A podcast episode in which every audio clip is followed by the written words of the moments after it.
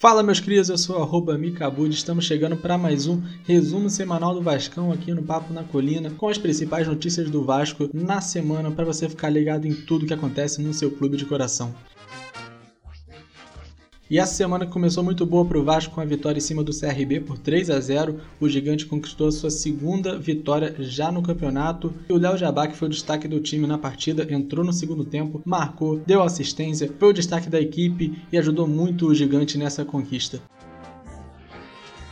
Zé do Táxi entra na justiça cobrando cerca de 4 milhões por empréstimo ao Vasco. O ex-dirigente do Cruz Maltino cobrou aproximadamente 4 milhões de reais referente a empréstimos no ano de 2020. José Luiz Moreira, mais conhecido como Zé do Táxi, entrou na justiça cobrando 3 milhões 851 mil 502 reais por dois empréstimos feitos por suas empresas.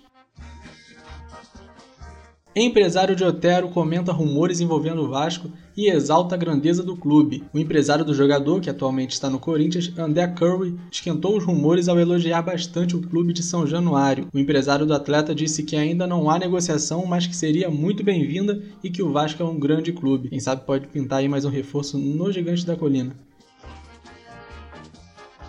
Diretoria do Vasco decide que irá contratar mais dois reforços para essa temporada. Em uma reunião que aconteceu na última terça-feira, Pássaro, junto com Marcelo Cabo e outros membros da diretoria, decidiram que ainda buscarão no mercado mais dois jogadores para integrar o grupo para essa temporada. Agora uma notícia muito boa, essa semana o Vasco anunciou o retorno das modalidades do futsal adulto e futsal sub-20 para a temporada de 2021. No site oficial, o clube anunciou o retorno das duas modalidades para essa temporada de 2021 e a modalidade contará com um modelo autossustentável em parceria com a RU Sports.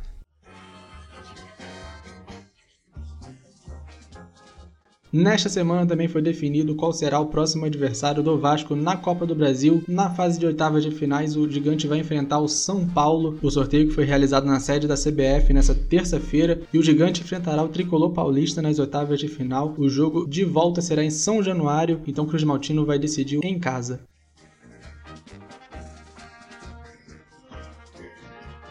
Mais uma polêmica envolvendo o ex-técnico do Vasco, Ricardo Sapinto, que disse nessa semana em entrevista ao Globo Esporte que teve que doar dinheiro do seu próprio bolso aos jogadores do Vasco enquanto estava treinando o clube. O ex-treinador disse que tinha que ajudar financeiramente os jogadores do elenco porque eles não tinham nem o que comer.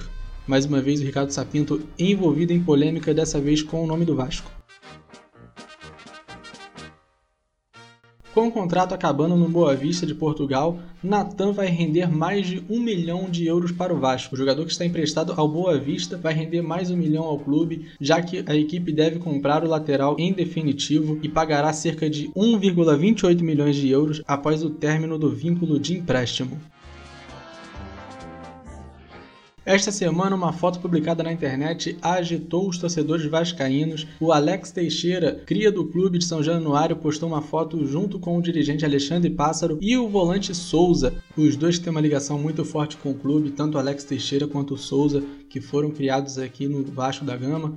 Mas até então não existe negociação, não deve ter conversas de volta por enquanto dos dois jogadores que são crias de São Januário. Vasco paralisa atividades da base por causa da Covid-19. O clube que teve surto de Covid-19 na base suspendeu as atividades do futebol e futsal por pelo menos 10 dias. Lembrando que o Gigante teve casos positivos de Covid-19 no Sub-11 e por isso suspendeu as atividades, tanto do Sub-8 ao Sub-13, por pelo menos 10 dias.